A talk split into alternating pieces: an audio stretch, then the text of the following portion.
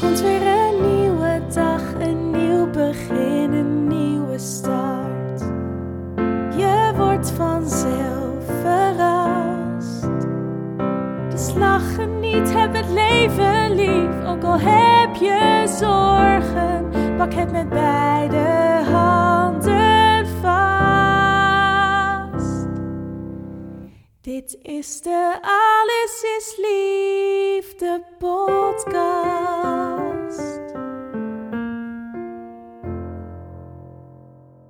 Welkom bij de Alles is Liefde podcast. De podcast over liefde, seks en relaties. Mijn naam is Rianne Roes. Ik ben relatietherapeut en eigenaar van samenalleen.com. In deze podcast ga ik in gesprek met grootheden op het gebied van liefde, seks en relaties. En de kennis en ervaring en inspiratie die ik daardoor opdoe, deel ik graag met jullie. En ik hoop hiermee ook jou te mogen inspireren. Wil jij ook meer uit jezelf en je relaties met anderen halen? Reis dan met me mee met dit avontuur dat liefde heet. Dit is de Alles is Liefde podcast.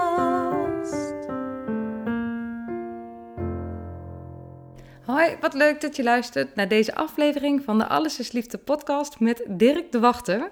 Dirk de Wachter is psychiater en systeemtherapeut.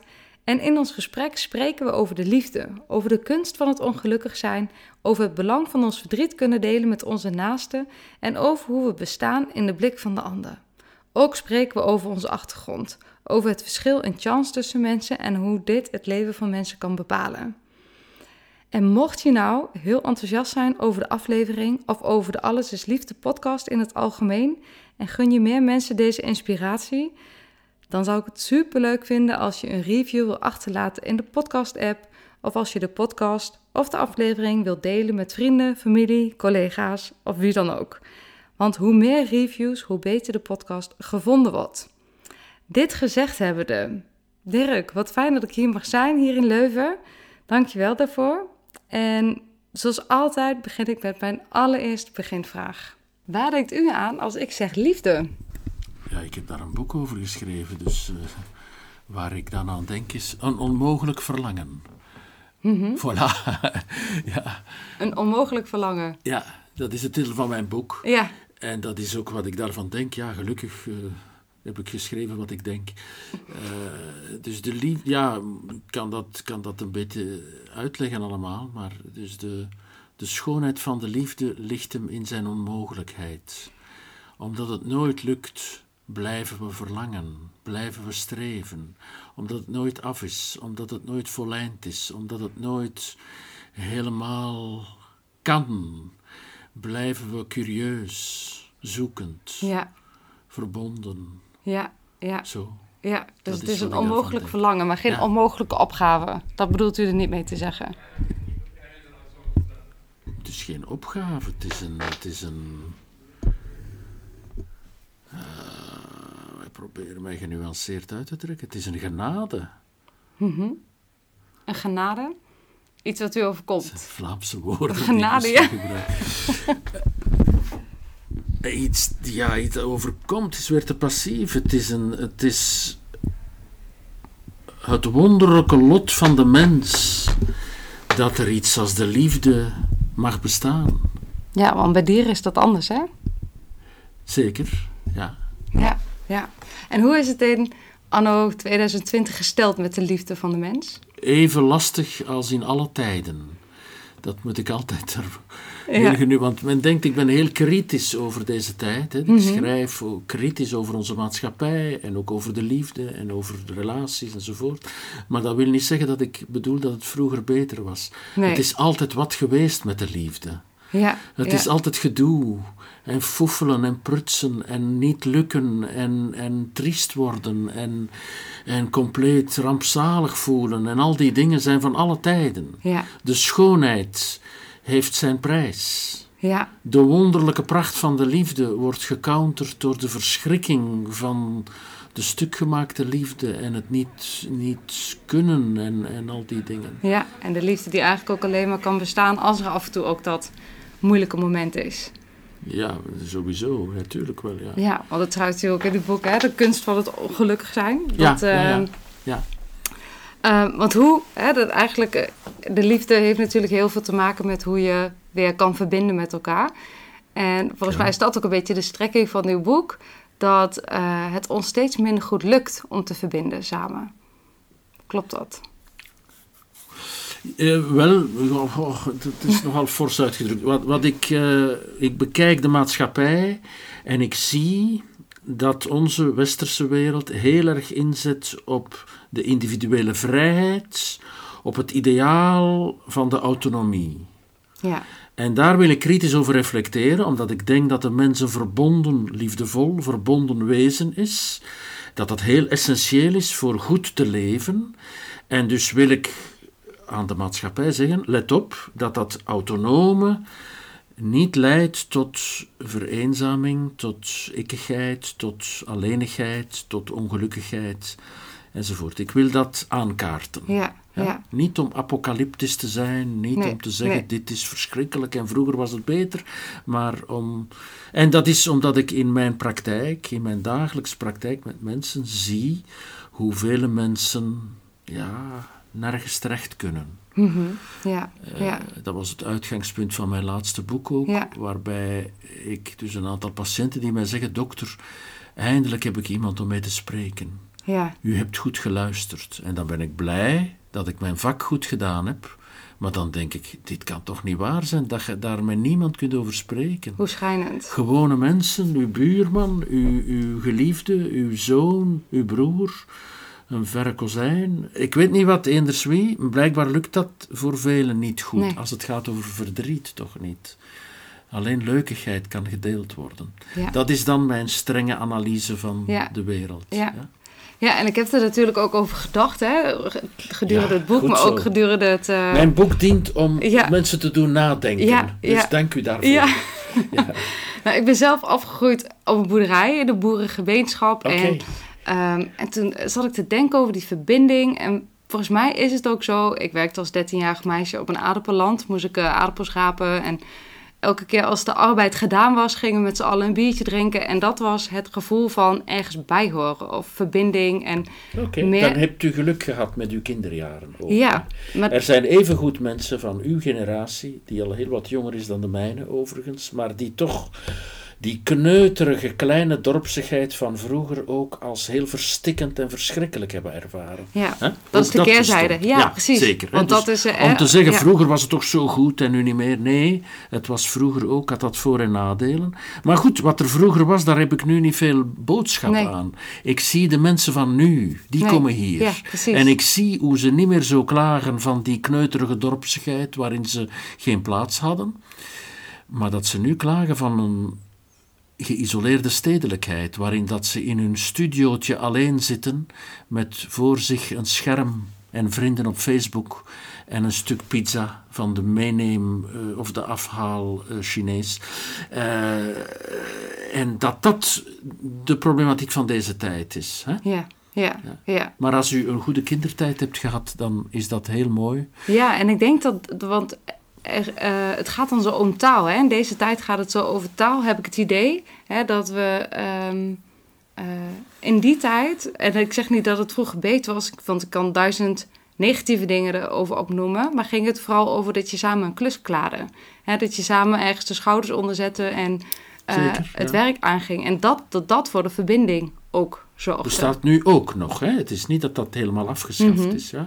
Maar die vaste structuren, de a priori verbindingen, die door het dorp, door het geloof vaak ook, door de familie, heel erg strak waren opgegeven, dat is nu veel minder. Nu Ja. zijn de banden vrijer, zijn veel meer keuzes, wat ook een hele goede zaak kan zijn, maar Zeker. soms lukken die keuzes niet en dan kan men niet terugvallen op vaste a priori verbanden. Ja, Dat is ja, dus niet zo zwart-wit hoor, maar Nee. dat is toch voor een groot stuk verbleekt. ja, dat het alleen ik kom zelf ook uit een klein dorp. Eh, dus dus ik, ik herken wel wat, wat u daar zegt zo. Ik ben daar wel, laat mij heel eerlijk zijn, ik ben ook wel weggelopen van dat dorp. Ja, ik, Ik, ben nu Ja, heel erg, het is heel paradoxaal allemaal, ik ben heel erg een stadsmens. ja, Dus ik koester toch het stedelijke, de vrijheid van die stad. En tegelijkertijd ben ik er heel kritisch over. Ja. Misschien ook juist daarom. Ja, ja, dat herken ik. Want ik, als ik bij mijn ouders ben op de boerderij, dan voel ik me een stadser. En ben ik in de stad, dan voel ik me de boerin. En Ja. alsof je er, nergens echt inderdaad op je plek bent. U ziet er niet zo boertig uit. Nee. maar goed. Het zit dan toch in je bloed, hè? Dat is het cultuur, moet zijn. die, culturele het is omdat niveau. u het vertelt. Ja. Oké. ja, en ik hoorde u ook in een interview zeggen van... ehm, omdat het eigenlijk ook het aantal psychologen, wachtlijsten, psychiaters neemt toe. En ehm, dat... Hoe, zei u het toch?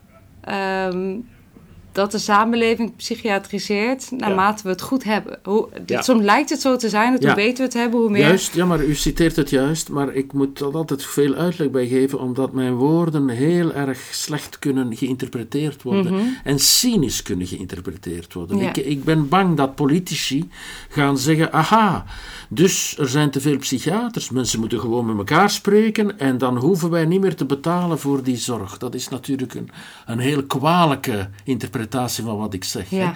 Mijn verhaal is wel degelijk een en-en verhaal. Hè. Mensen zijn welkom bij mij. Er is een zeer grote nood aan psychiatrische en therapeutische zorg. Maar ik vind daarnaast dat mensen ook met elkaar moeten spreken. Ja, ja. Misschien zal ik dan wat minder werk hebben, maar ik ga nog altijd veel werk hebben hoor. Ja. En het met elkaar spreken is nodig voor de gewone problemen van het leven, maar ook voor de heel ernstige problemen. Ook de patiënt die ik hier in dit ziekenhuis verzorg, de mens met schizofrenie, de mens met zware depressie, met ernstige persoonlijkheidsmoeilijkheden, noem maar op. Hè. Mhm. Ook die mens heeft in het sociale weefsel de contacten met elkaar nodig. Ja. Dus het is een en-en verhaal. Ja. Het is niet zo dat ik aan het ministerie zeg van kijk, nu moeten jullie straatfeesten organiseren en dan kunnen we de psychiatrie afschaffen. Dat vind ik verschrikkelijk als men dat zo interpreteert. Ja. En sommigen doen dat ook zo. Ja. Dus mijn discours is natuurlijk altijd heel kwetsbaar. Ja, ja, Ja. En waarom is het dan zo ingewikkeld? Want het puzzelt mij ook om, want ik herken het ook, om echt te zeggen wat je daadwerkelijk van binnen voelt. Het is zo makkelijk om Nou, inderdaad te zeggen, ja, hoe is het? Ja, dat het is, is dus mijn analyse van, en, en misschien ben ik soms een beetje polemisch, maar dat is omdat onze maatschappij heel erg inzet op het individuele succes als wereldbeeld. En we voeden onze kinderen ook zo op dat ze zo snel mogelijk het moeten maken in de wereld. Hè. Eh, en dat moeten ze zelf doen. En ze moeten zelfstandig zijn. En ze moeten het allemaal goed voor elkaar hebben. En ze moeten het verbrengen. En ze moeten ook materieel het verbrengen. Dat zijn de waarden en normen die wij allemaal heel erg meegeven. Ja. Hè. Ja, Eh, dus ik, ik zie mij daar ook niet vrij van. Hè. Ik sta niet naar de wereld te kijken als een soort buitenstaander om te zeggen: wat is, wat is dat voor een belachelijk gedoe? Ik weet wel beter of zo. Nee, ik zit mee in die wereld. Hè. Ik heb ook kinderen die ik opvoed en waar ik bewust ben dat ik dat soort dingen ook wel een stuk meegeef. Maar toch, toch, ook door mijn werk ja, wil ik heel erg de nadruk leggen ook op het zorgende, het afhankelijke, het samenlevende, het barmhartige, om heel ouderwetse woorden te gebruiken, Het, het bekommerde ja, van de mens. Omdat, denk ik, en nu spreek ik dan weer een beetje als wetenschapper, de mens heel erg de ander nodig heeft om goed te kunnen leven. Dat het wereldbeeld van het autonome, succesvolle ik alleen maar kan bestaan als datzelfde ik ook verdrietig en tekortig en gekwetst en zwak mag zijn in nabijheid van liefdevolle anderen. ja. Dat is Ja. wat ik vind. En als men het daar niet mee eens is, oké, ja, dan moet men het maar anders vinden. Hè? Ja, Maar ja. zo zie ik dat. Ja, ja. En het autonome, dat is iets waar we nu heel, hè, de geïndividualiseerde samenleving, waar we nu heel erg mee te maken hebben. Ja. Ehm, Waarom? Door technologische evolutie, omdat we door technologische evolutie, door materiële omstandigheden, inderdaad wel in staat zijn om alleen te leven. Materieel gesproken. Ja. Maar ik denk psychologisch gesproken, existentieel gesproken, niet. nee, nee. En dat is inderdaad het stukje autonomie. Nou ja, mijn naam heet Samen Alleen Mijn Bedrijf. Dus dat betekent eigenlijk autonomie in verbondenheid. Nou ja, dan andersom. maar Ja, dat is een maar- beetje waar het ja, op... maar eh, anders zat u hier niet natuurlijk, als u dat ook niet moest vinden. Ja, ja. En het autonomiestukje, daar ben ik, dat puzzelt mij ook omdat ik soms denk: is het ook niet zo dat we autonomie ehm, dat we heel erg autonoom proberen te zijn, omdat we willen voelen dat we onszelf kunnen redden, ook emotioneel gezien. Dat, dat we ons steeds meer beseffen dat hè, leven over kan gaan, mensen kunnen doodgaan, liefde kan overgaan, liefde kan bedriegen. Dat je vanuit die angst, hè, van als je zo leunt op iemand anders en iemand kan je zo kwetsen, dat je van daaruit misschien wel heel erg een, een kracht in jezelf probeert te mobiliseren dat die de autonomie heel begrijpelijk, ja. Ik wil die mensen ook niet met de vinger wijzen. Ik wil mijzelf ook niet met de vinger wijzen en zeggen dat dat slecht is. Ik wil alleen de nadruk erop leggen dat wij als mensen de ander nodig hebben, hoe moeilijk dat dat ook is, hoe broos, hoe potentieel kwetsbaar. Maar we moeten. Ja. We moeten het risico nemen. Ja. ja. Denk ik, hè? Ja. Ja. Uh, there, is no alternative. ik denk het menselijk zijn is zo een samen zijn, hè? Mhm. een, een verbonden zijn, dat de oplossing niet bestaat in nog meer ikkig inbunkeren omdat dat de weg is naar de zinloze ledigheid. Dus het risico van de relaties, met inderdaad een kans op kwetsuren en mislukkingen. Eh, daarom denk ik dat het ook heel goed is om, om natuurlijk in een netwerk van relaties te bestaan en u ook niet aan één enkele relatie over te geven. Waarbij ik geen discours houd tegen het monogame mm bestaan, hè, maar ik denk dat ook duurzaam gehuwde mensen niet alleen met hun partner bestaan, hè, maar ook wel in een netwerk van mensen. Ja, dat, dat is het leven. Ja, ja. Met inderdaad risico's. En dat is dus, zoals ik al gezegd heb, van alle tijden. Mhm. De liefde, het is niet nu dat dat lastig is. Hè. De liefde is lastig in de hele geschiedenis van de mensheid. Alle literatuur gaat daarover. Hè. Uh, maar natuurlijk, we leven nu ook in die illusie van die fantastische liefde die we in, in romantische films uh, zien en waar we allemaal naar streven en naar verlangen en waar we heel vaak ontgoocheld in Ja. achterblijven. Dat is ook een werkelijkheid, ja. Ik Ja. ontken dat niet. Hè. Ja, ook wat Esther Perel eigenlijk aangeeft, hè? Van we Ja, gaan niet weg omdat we het niet goed hebben. We gaan weg omdat we denken dat we het ergens anders beter kunnen krijgen. Ja. Ja. Ja, ja, ik ben, ben het heel erg eens met wat ze zegt, maar ik wil daar ook altijd. eh, ik pleit toch ook niet voor een saaie tweede rangskeuze. Zo van: kijk, ja, mijn partner is niet alles eigenlijk en ik had veel meer verwacht en ik vind het maar niks. En ik zie ze eigenlijk niet graag en goh, ik verveel me. Maar goed, kijk, ik heb de keuze gemaakt en nu zullen we maar voortdoen. Ik word niet geslagen, dus het gaat wel. Alsjeblieft, dat is natuurlijk ook niet het wereldbeeld. Nee. Ik ga voor de grote liefde. Ik ben een romanticus. Ja. En ik denk dat die grote, ongelooflijke, wonderlijke, fantastische, unieke liefde te vinden is in de dagelijkse gewonigheid. En niet in de ongelooflijk dure trips naar fantastische oorden eh, op de wereldbol, waar men veel moet betalen om dan te komen waar alle anderen ook gekomen zijn. Ik, ik geloof dat de wonderlijkheid van de liefde heel erg dichtbij kan zijn. Ja. Ja. Ja? Dus Ja. ik geloof dus in de wonderlijkheid van het doodgewone. Ja. Ja, dan heb je eigenlijk inderdaad over het gewone. Hè, dus niet die bongo-bon, daar moest ik echt zo om lachen in je boek. En ik, Ah, liep net, zo? ik liep net in Leuven en toen zag ik bongo staan. Toen dacht ik, oh, dat, dat Ah bedoelt ja, want ermee. men heeft mij verteld dat de Nederlanders die bongobon zo niet kennen, dat ze dat woord niet kenden. Dus dan, in mijn boekje was dat verwarrend blijkbaar. Maar voor de Vlaamse eh, lezer is dat evident. Hè? Dat zijn die cadeaubons die men kan krijgen voor fantastische weekends. En daar moet het dan gebeuren. Hè? Daar moeten we dan ineens verliefd worden. Ja, nee, nee. Het gebeurt thuis. Ja, Thuis na een drukke werkdag, waarbij het coronavirus u helemaal ambetant heeft gemaakt. En dan moet je nog koken en de kinderen van school gaan halen. En dan is daar een partner en die pakt u vast en die zegt: Schat, ik zie u graag. Ja. En dan smelt men ter plaatse van de wonderlijke liefde. Zoiets. Ja, kijk, ja, ja. En dan zit het zo in die intimiteit. En intimiteit vind je niet aan de andere kant van de wereld. Maar dat kan ook. Dat kan het is ook, niet dat maar dat niet kan. Ik sluit dat ook niet uit. En als je die bon hebt gekregen, gebruik hem alstublieft. En smijt die ook niet weg. Dat zou zonde zijn. Maar Ja. eh, de, de, de, de oplossing voor de wereld zit hem niet in heel ingewikkelde dingen. Die zit hem in de heel doodgewone, simpele dingen die erg nabij zijn, maar die we niet zien. ja, We zijn als westerse mens ook niet gewoon om aandachtig om te gaan met het gewone leven. Ja, nee, Dat want is- dan is het dat- snel een afwerken van een to-do-lijstje Ja, ja, en ja. van een schema wat je te doen hebt. Ja.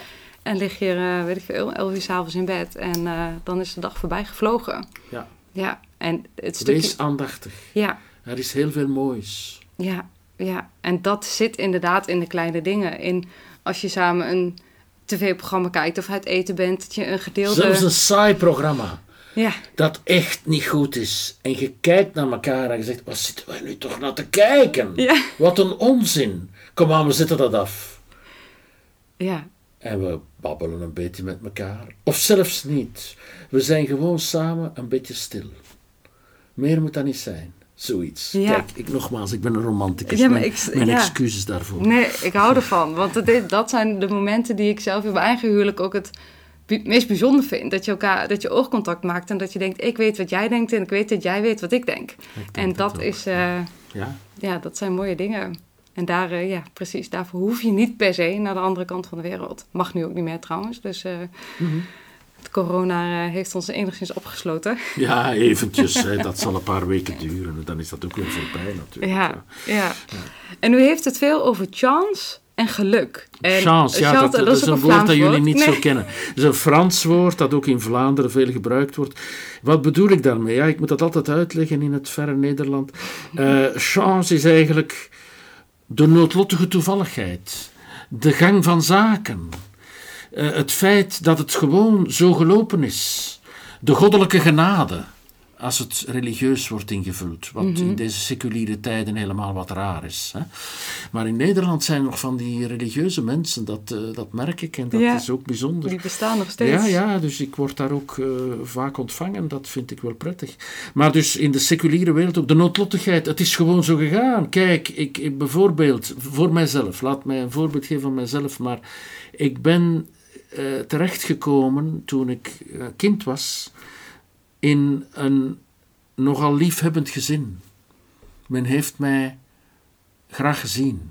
Ja, Ik had dat niet voorzien. nee. Ik had er tevoren niet voor ingetekend. Ik had daar niet voor betaald. Dat is mij overkomen. Ja, ja, En dat is, en dat weet ik natuurlijk vanuit mijn beroep, een ongelooflijke chance. ja, Ik zie elke dag mensen die op dat vlak wat minder chance en soms zelfs grote tegenslag hebben gekend, omdat ze thuis verstoten zijn, mishandeld zijn, misbruikt zijn. Dat is heel, heel erg. ja, Dat kwetst de rest van uw leven. ja. En ik heb dat niet meegemaakt en dat is, dat is chance. Chance gaat dus heel groot. Gewoon toevallig, hè. Daar heb ik niks verdiensten aan. Ik heb daar niks voor gedaan. Ik ben daarin... En het was niet, allemaal niet optimaal bij mij thuis. Hè. Laat dat ook duidelijk zijn. Het was gedoe, zoals overal, hoor. Alle familiale toestanden, wa- waar niet, hè. Nee. Maar ik ben wel goed gehecht. Hè. Zo, zo Ja, in ons vak ja, is dat een ja. belangrijk concept. Hè. Eh, er zijn geen grote traumatische dingen gebeurd in mijn, eh, in mijn kinderlijke leven. Maar toch bent u in dit vak gerold. Hoe zegt u? Toch bent u in dit vak gerold als psychiater. Wat, Ja, zeker, ja, ja. Waarom is dat dan? Ja, waarom is dat Want dan? de meesten zijn gekwetst. nou ja, dat, dat komt uit een- onderzoek dat dat vaak is, maar ook niet altijd. Laten we dat ook niet overdrijven. Hè. Ja, dat heeft, daar kan ik een heel uur mee volpraten. Waarom wordt deze mens nu psychiater? Eh, kort, heel kort gezegd komt het omdat ik eh, vanuit mijn thuissituatie heel erg werd gepusht om geneeskunde te studeren. Arts worden was in mijn familie een heel belangrijk gegeven. Ik was een goede student op school en goed studeren betekent dat men ofwel ingenieur ging worden ofwel arts. En eigenlijk in mijn familie arts. Mijn vader was een fysiotherapeut, heeft dus heel zijn leven in ziekenhuizen gewerkt met artsen, keek heel erg op naar artsen. Had zelf geen geneeskunde kunnen studeren omdat hij een weeskind was enzovoort. Ja? Dus arts worden was, was bijna van kleins af aan al een, een, een ideaal, een soort, soort gegevenheid. Ja, ja? ja.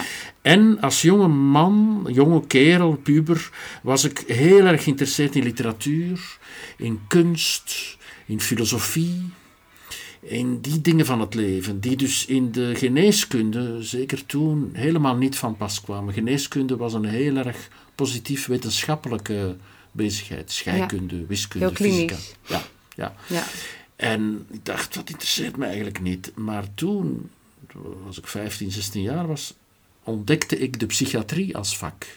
En ik dacht, ja, maar ik kan ook een arts worden die toch dat culturele, dat artistieke, dat, dat psychologische, therapeutische, dat existentiële, dat heel erg filosofisch. Ik ben Ja. ook een heel erg filosofisch geïnspireerde psychiater, die daar toch kan zijn leven van maken.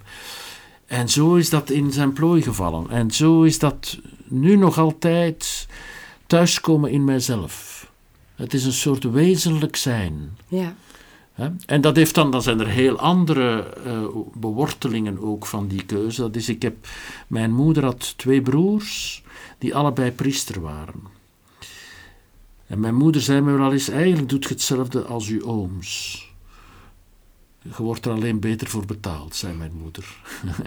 mijn moeder was nogal, eh, nogal eh, hoe moet ik dat nu zeggen, bezig met, met eh, als kleine middenstander, mijn moeder had een winkel, bezig met ook de, de geldelijke waarde van de dingen. Ja. En eh, ja, dus ook dat, hè, dus opgroeien in een heel katholieke familie, waarin dat, dat priesterschap ook heel erg aanwezig was, zal ook wel gespeeld hebben in, in, zon- zonder dat dat expliciet was hoor. Want mijn ene oom is ook uitgetreden, noemde dat, heeft zijn priesterschap opzij gezet en is getrouwd.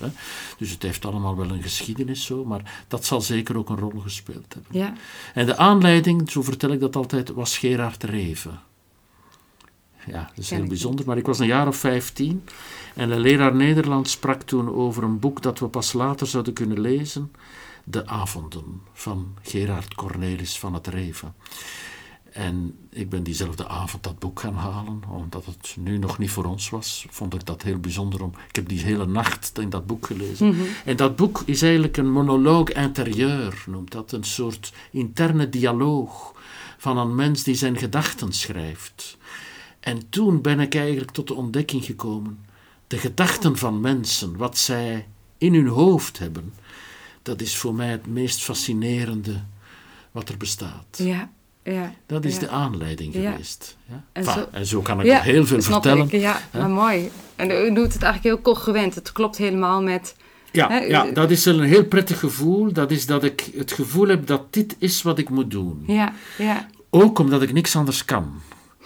Ja, dat klinkt natuurlijk een beetje vals bescheiden, maar het is zeker zo dat ik als kleine jongen ook graag voetballer wou worden en dat ik dat echt niet kon. nee. En dan wou ik muzikant worden, ik had geen muzikaal gevoel en dan wou ik eigenlijk artiest worden en kunstenaar, dat kon ik ook niet. Ik kon eigenlijk zo niks en dan ben ik maar gaan studeren. Ja, En dit is eigenlijk wat ik hoop te kunnen. Ik hoop dat ik therapeutisch werk wel kan. Hè.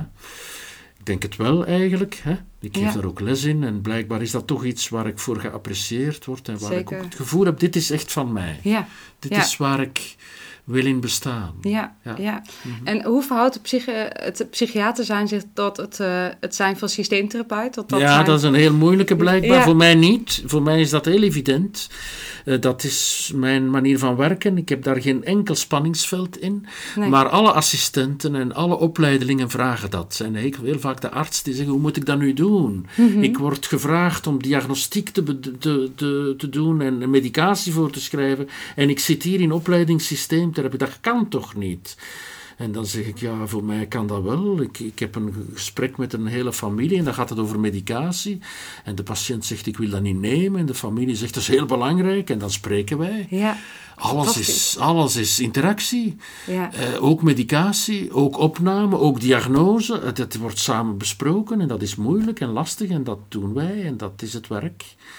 Ja, Ja. dus voor mij is dat evident, maar laat mij maar onmiddellijk ook nuanceren. Ik heb een academische aanstelling. Ik heb een heel erg specifieke functie als systeemtherapeut in een, in een universitair ziekenhuis. Ik geef opleiding in die kwestie. Dat is misschien wel wat gemakkelijker dan ergens een psychiater die in een, in een uh, perifeer ziekenhuis een, uh, een dienst moet leiden waar mensen één of twee weken worden opgenomen in crisis en daarna weer verder, verder worden gestuurd. Hè? Ja, ja. Maar toch, Ja. eh, voor mij is het, het gezinsmatige, maar vooral het interactionele, mijn blik op de wereld. Alles is verbinding. Ja, Ook medicatie en diagnose. ja, En dan kan je er in relationele context over spreken met Ja, elkaar. natuurlijk. Ja, Ja. ja. Ja. dat, eh, dat vind ik ook gewoon eh, zo fascinerend, omdat psychiatrie... Ik ben, eerst heb ik de orthopedagogiek gedaan. Mhm. En dat vond ik een vrij klinische, diagnosegerichte opleiding. Ja. En de systeemtherapie was voor mij, eh, zoals u beschrijft, het thuiskomen. Nou, dat was voor mij de systeemtherapie. Ja. En dus vandaar ook dat ik zat te puzzelen. Een psychiater en systeemtherapeut in één. En Ik ja, kan u met de hand op het hart zeggen dat het voor mij evident is. ja, Ook omdat ik heb een opleider gehad, Luc Isebaard was dat. Want ik was eh, heel jong, was ik eigenlijk erg gefascineerd door de psychoanalyse. Ja? En ik, ik, had, ik had heel veel gelezen, Freud, Adler, Jung was dat toen. Hè? Eh, en dat was eigenlijk mijn beeld voor de toekomst. Maar dan kwam ik in mijn eerste opleidingsjaar, na mijn geneeskunde, mijn eerste eh, jaar als assistent psychiater, kwam ik mijn opleider tegen, Luc Isebaard, die onlangs gestorven is. Mijn meester. Ik heb ook graag een meester. Ja. De Ja. man die mij niet alleen de systeemtherapie, maar ook het leven heeft geleerd. En voor hem was dat ook evident. De, de, de, ja, hij was een dokter. Ik ben ook een dokter. Een arts, een, een medicus. En tegelijkertijd ook echt een systeemtherapeut. En ik ben hem daarin. Onze levens zijn helemaal anders hoor. Maar ik ben hem helemaal gevolgd in die wezenlijkheid van, van het vak. ja, En ik ben hem heel, tot over de dood heel dankbaar. Hij heeft mijn leven bepaald. Ik heb het ook op zijn uitvaart zo mogen vertellen. hij heeft het vervlochten met elkaar. Hè? Ja, wat, wat voor sommige mensen twee verschillende Ontmoetingen in het leven die dus chance zijn. Ja, Die heel toevallig zijn. Want ik was assistent in Brugge geworden omdat in Antwerpen de, de professor toen eh, op pensioen was en er was geen vervanger. En ja, we konden daar niet blijven. En dus moest ik een andere plaats zoeken. Kom ik heel toevallig via veel omwegen terecht in Brugge. En wie is daar? Een zekere Luc Isebaard, die, die net benoemd was omdat hij van een andere plek kwam. Toevalliger kan niet. nee. En dat blijkt, professioneel gezien, de belangrijkste man uit mijn leven te worden. Chance. Hoe bijzonder. Ik ben zo'n chansaar. Ja. En Dat dat, dat maakt je bijna nederig dan, hè? Als, ik, hè dat Ja, maar natuurlijk, ja, maar men moet ook niet vals bescheiden zijn. Hè. Ik, dat is heel hooghartig. Hè.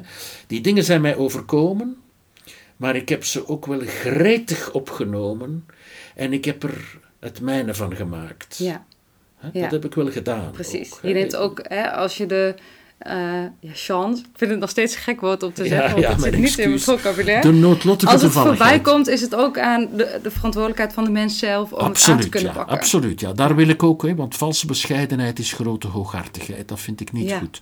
ja. Hè, maar ik heb, ik heb die toevallige dingen uit mijn leven, die natuurlijk een geschenk zijn, hè, heb ik wel kunnen incorporeren in mijn bestaan. Dat is, dat is wel inderdaad wat men moet doen. Men moet die zaken dan wel, die komen ook maar één keer voorbij. Hè? Ja, ja, Ah, precies. en dan moet vast, je ze hè. vastpakken. Ja. Ja. Er zijn zo twee dingen in mijn leven waar ik. eh, zo zeg ik dat altijd. Mijn vrouw zegt dan: Je zet weer aan het overdrijven. Maar er zijn twee dingen in mijn leven die ik echt heel erg gekozen heb. De rest is mij overkomen. Twee dingen heb ik echt heel erg gekozen, naar gestreefd. En dat zijn? Dat zijn psychiater worden. Dat heb ik echt. Ja, ik heb hard moeten studeren in de geneeskunde, die mij niet zo bijzonder boeide. Maar ik heb die geneeskunde zeven jaar gestudeerd Ja. om psychiater te worden. Dan moet je volhoudend zijn. Ja. Wel ja, nu, het was, uiteindelijk was het is ook niet zo nutteloos om uw lichaam te leren kennen. Maar Nee. goed, die eerste jaren, fysica en scheikunde, gelukkig was ik slim genoeg om dat te kunnen, maar eigenlijk interesseerde mij dat zeer matig hoor. Ja. Oké, maar dat heb ik echt gedaan met een doelstelling, ik wil dit doen. En een tweede keuze was de keuze van mijn vrouw. Maar daar ga ik verder nu niet te veel persoonlijk over vertellen. Maar ik dacht, dit is mijn vrouw. Ja. Ja. mijn vrouw zegt dan maar, je zet aan het overdrijven. Man toch. Zij dacht er ook zo over. Hou je mond, het is toch niet waar. Dat is niet waar. Ik zeg, het is wel waar. Ja, ja. Zij ziet het graag anders dan. Dus, maar ik- kijk, ik stel het een beetje scherp zo. hè. Dat zijn de Mhm. twee dingen, denk ik, waar ik echt wel voor gegaan ben, waar ik heel erg... En de rest is zo gelopen. De rest is zo dat ik hier werk, is een toevalligheid. Dat ik eh, aan de universiteit benoemd ben, is ook een toevalligheid. Daar heb ik nooit zo heel erg mee bezig geweest. Dat dat boek geschreven is eh, en dat dat dan zo in de media een, een ontploffing is geweest van aandacht, is een toevalligheid waar ik nooit naar gestreefd heb. Nee, het is Dat nooit is- de intentie geweest Nee, om absoluut. een soort Ja. hè, naamsbekendheid te krijgen. Dat klinkt vals meer- bescheiden, dat is echt waar. hè. Ja, Het is nooit mijn bedoeling geweest om eh, met boeken in de, in de openbaarheid te komen. Dat, was, dat is zo gelopen. Ja, en nu moet ik er maar iets mee doen. naartoe verhouden. Want in het eerste boek gaat het met name over de eh, psychiatrisering van de samenleving, hè, als ik het goed heb. Absoluut. En ehm, wat, hoe, waarom is het zo? Waarom willen we overal een stempel opplakken? En, en want ik vind het soms mensen zo tekort doen. Ik geloof als systeemtherapeut ook heel erg als ik dan een gezinsaanmelding krijg waarbij er de jongeren gestuurd wordt. Hè, ga maar mijn kind therapie geven. Dat is ook wat ik vaak Zeker, merk. ja, zo gaat het vaak. Ehm, want hij heeft ADHD. Hè, dat is dan Zeker, een, een aanmelding. En ik krijg er altijd een beetje jeuk van. Maar ik denk tegelijkertijd zijn wij degene die dit systeem bedacht hebben. En misschien ook wel in stand houden. Ja, ja, de, de hulpverlening, de medische sector, de psychologen, zeker, ja. Ik denk dat ik als systeemtherapeut en dat de systeemtherapeuten daar toch een tegenbeweging in vormen. Hè? Dat wij toch inzetten op verbinding en interactie en context en, en complexiteit. Dat zijn toch Ja. de essentiële systemische zaken. Maar we moeten natuurlijk ook de wereld kunnen aansluiten bij de wereld zoals hij is. Dus er komen inderdaad bij mij, zeker hier, een universitair psychiatrisch ziekenhuis, komen mensen met een diagnostisch etiket, met hun familie.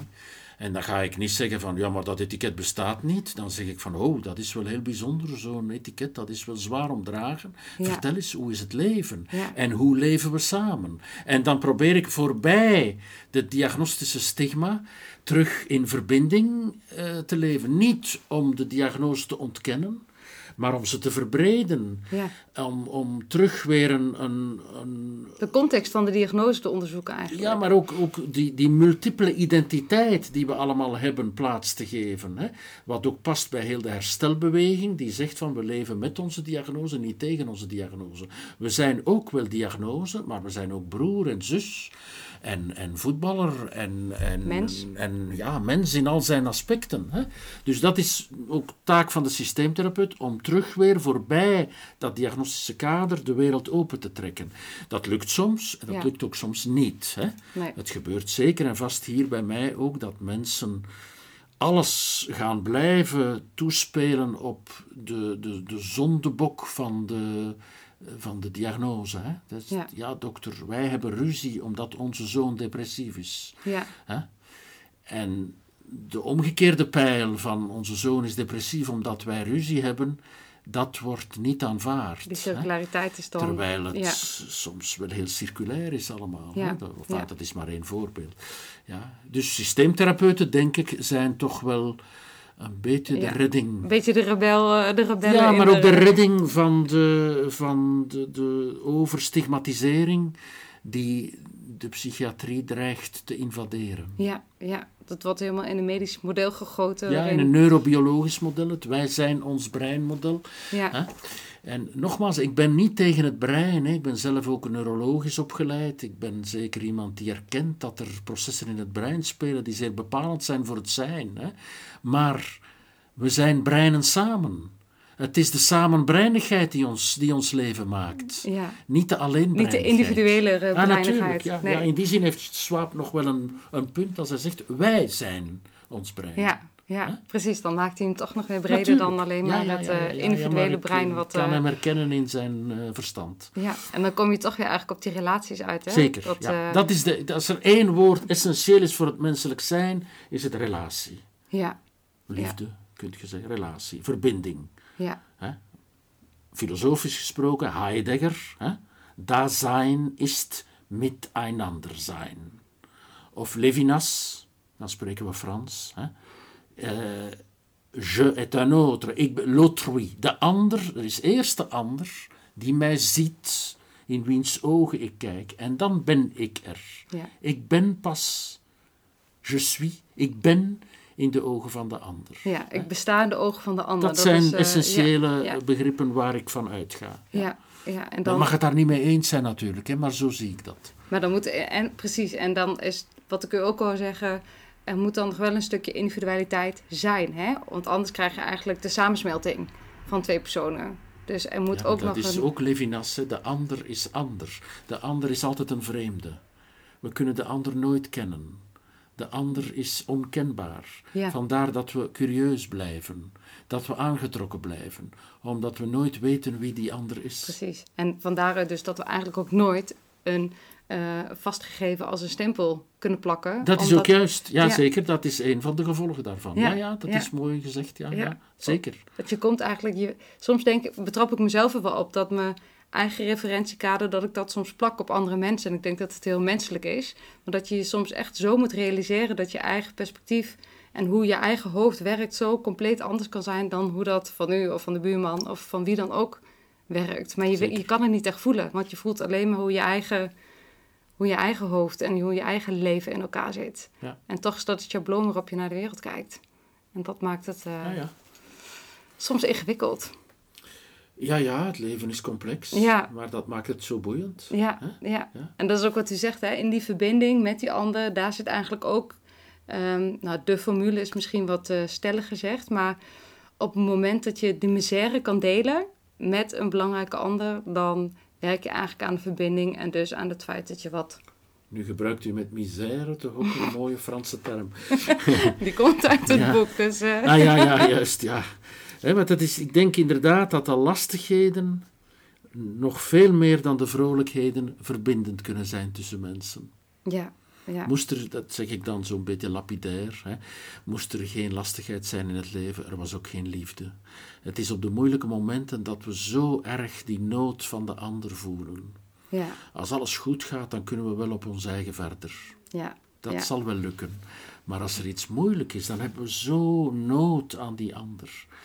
En dan, in onze individuele tijden, durven we vaak niet of worden we niet gehoord. En allebei.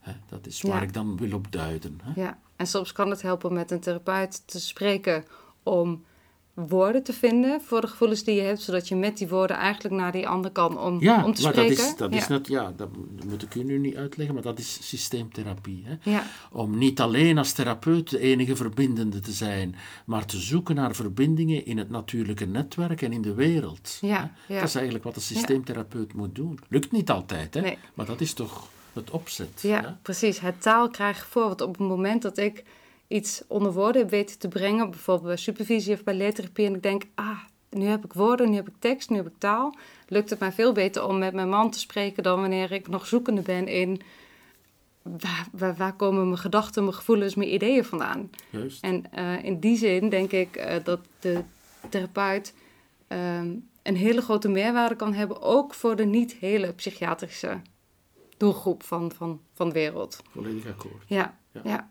Want het is inderdaad denk ik dat we niet in, die, in, in dat isolement van de, van de spreekkamer het moeten proberen te houden, maar dat we juist de, cliënten, de patiënten, hoe je ze ook wil noemen, moeten uitnodigen om te spreken met, met de mensen in hun directe omgeving. En daarin voel ik eigenlijk als systeemtherapeut vaker de meerwaarde, hè, dat je mensen weer in relatie tot elkaar kan verbinden, dan dat je echt het idee hebt dat je behandelt. Het is Ja. meer faciliterend, voor Juist, gevoel. als katalysator. Ja. Zeker, ja. Ja, en in uw boeken roept u eigenlijk ook op van ga, ehm, eh, ja, ga wat meer ook eh, zorg hebben voor degenen die het wat minder hebben.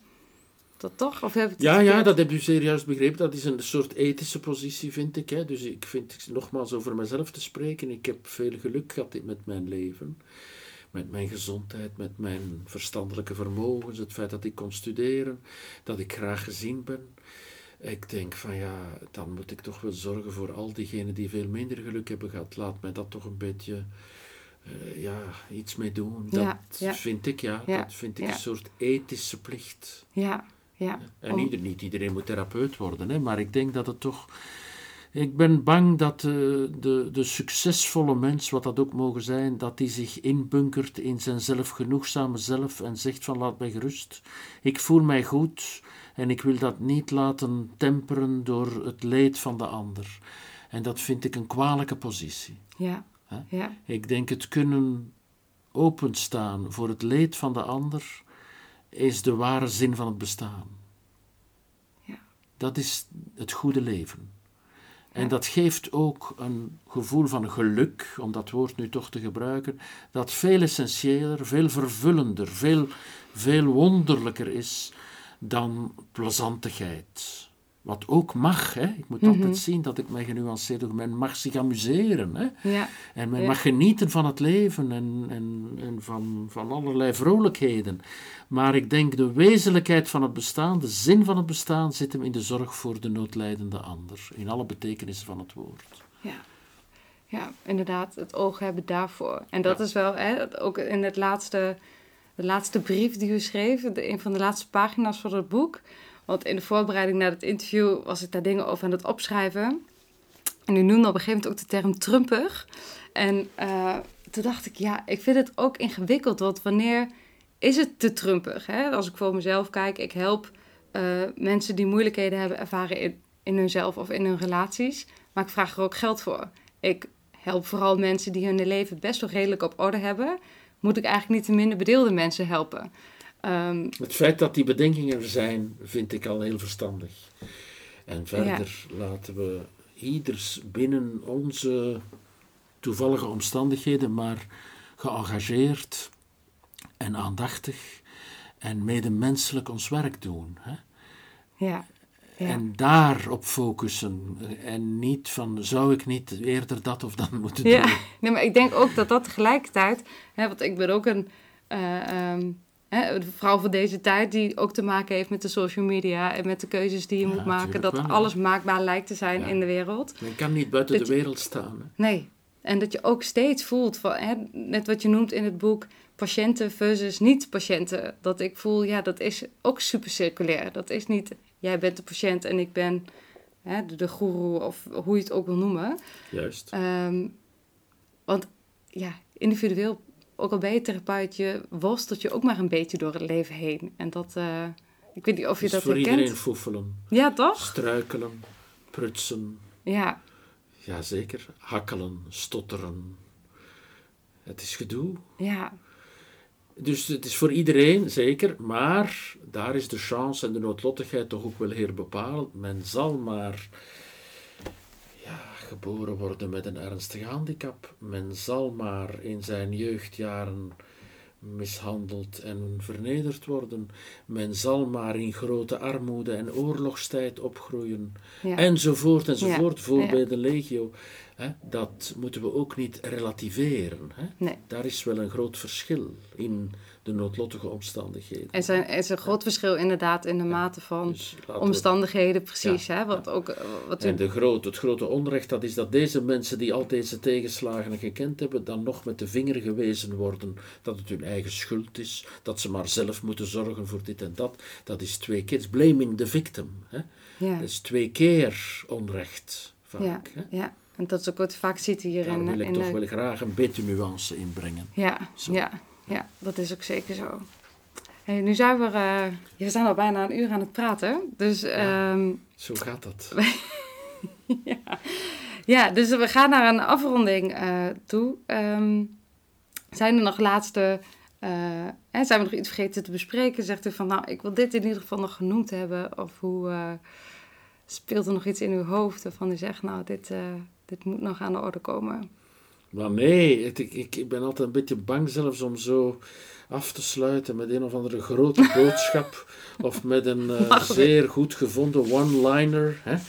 Dan word ik zo geplaatst in die, in die goeroe-achtige positie waar ik zo angstvallig wil uitblijven. Ja, Ik ben een doodgewone mens die probeert ook maar vanuit mijn eigen zoektocht mensen bij te staan in hun zoektocht. En dat is niet meer dan dat. En dat is wel heel belangrijk. Hè? Nogmaals, we moeten dat ook niet wegrelativeren. Dat is heel belangrijk. Dat is heel mooi ook. Maar ook heel moeilijk. En dat lukt vaak niet zo goed. Ik ben ook, net zoals veel van mijn collega's therapeuten, maar iemand die probeert en vaak mislukt, maar bij die mislukking niet opgeeft, maar in tegendeel daar probeert weer van te leren ja, en een volgende keer wat beter te doen. ja, ja, Dat is mijn job. ja. Een hele mooie job. En daar bereikt u veel mensen mee. Dat denk ik wel, ja. Ja, dank u wel voor het interview. Graag gedaan.